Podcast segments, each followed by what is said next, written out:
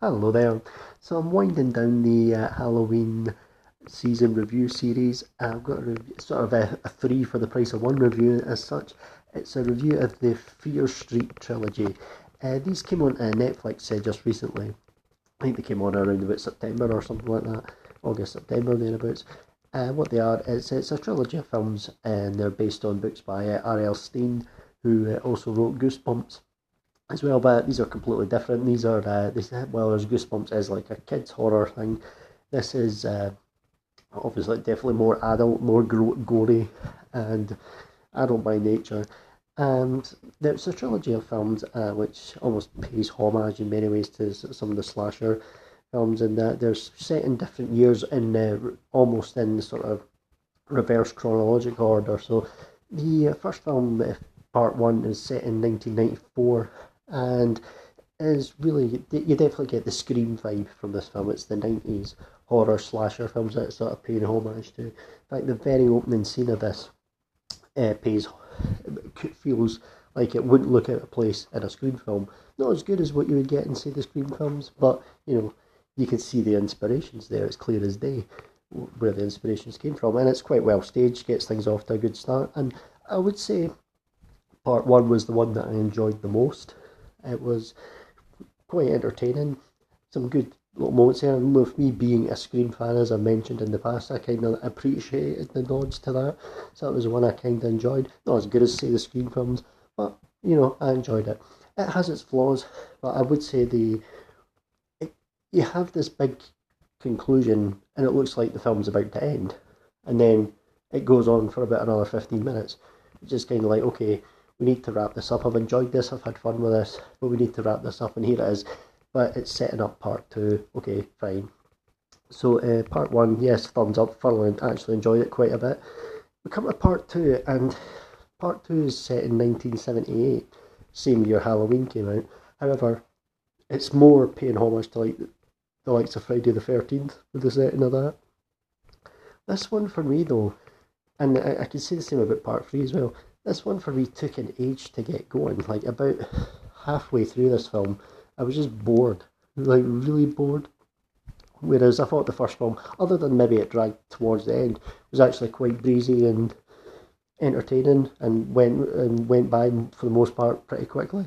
But this one was really dragged until up until about the halfway point, and then it picked up again, and it was yeah, it was okay, not bad, but kind of yeah, you know. And we get to the third one, and again, same problem. This one is set in 1666 and do it like the Salem witch trials and things. Good idea, good idea and things, but it takes forever to get going as well. It's really quite dull.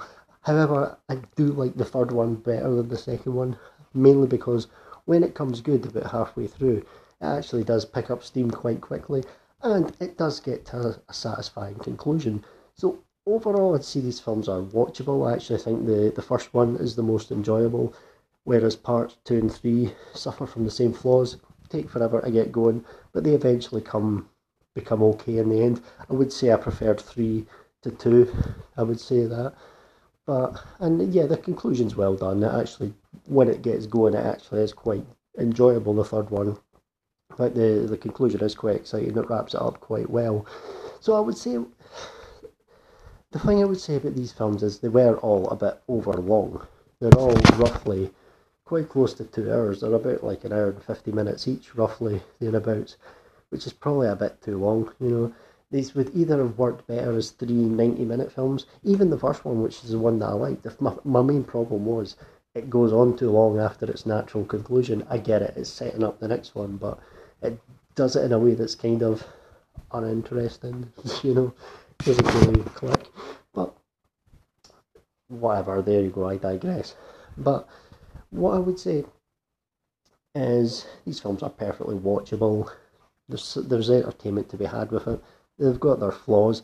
Maybe this would have worked better as like a six part mini series. You could have did one the other, or you know, you could have split them up a bit, and the pacing issues of parts two and three wouldn't have been felt so much. I don't know. Maybe it would have worked better as that. However, the films they're watchable. They're somewhat entertaining. I think horror fans might really like hardcore horror fans might get more out of it than I did. Perhaps I clicked more with the 1994 one because, it, again, like I said, I'm a Scream fan, so I could appreciate the nods to that. So that's the one that I've maybe gravitated more to most, more to the most. So there's probably that. However, perfectly watchable. Not heard of any of the cast, but they're all okay in it. They're all fine, decent enough. And I will say this, and I will say this, for three straight streaming films, I actually enjoyed each and every one of them, even the ones that I had misgivings with, parts two and three. I did like them better than the much hyped Halloween kills, so there is that. So we should maybe be thankful for small mercies with that. I will say this, so I watched the first one about uh, two and a half, three weeks ago, and then thought, oh, this is good, yeah. Then watched the second one the next night, but because the second one didn't really click so much for me, it took me a while to get round to watching part three. I only watched that yesterday, so yeah, I didn't have quite the same. Oh yeah, I'm looking forward to watching it. I just kind of watched it, you know, for Halloween weekend just to wrap it up a bit. Ah, well, but there you go. Fear Street is it's an interesting experiment. It has its flaws, but it's just about watchable. It has its good points too. So more positives than negatives, I would say. But there you have it. So as it's Halloween tomorrow, we'll be looking at maybe wrap up the Halloween review series tomorrow. Thanks ever so much for taking the time to listen, and goodbye.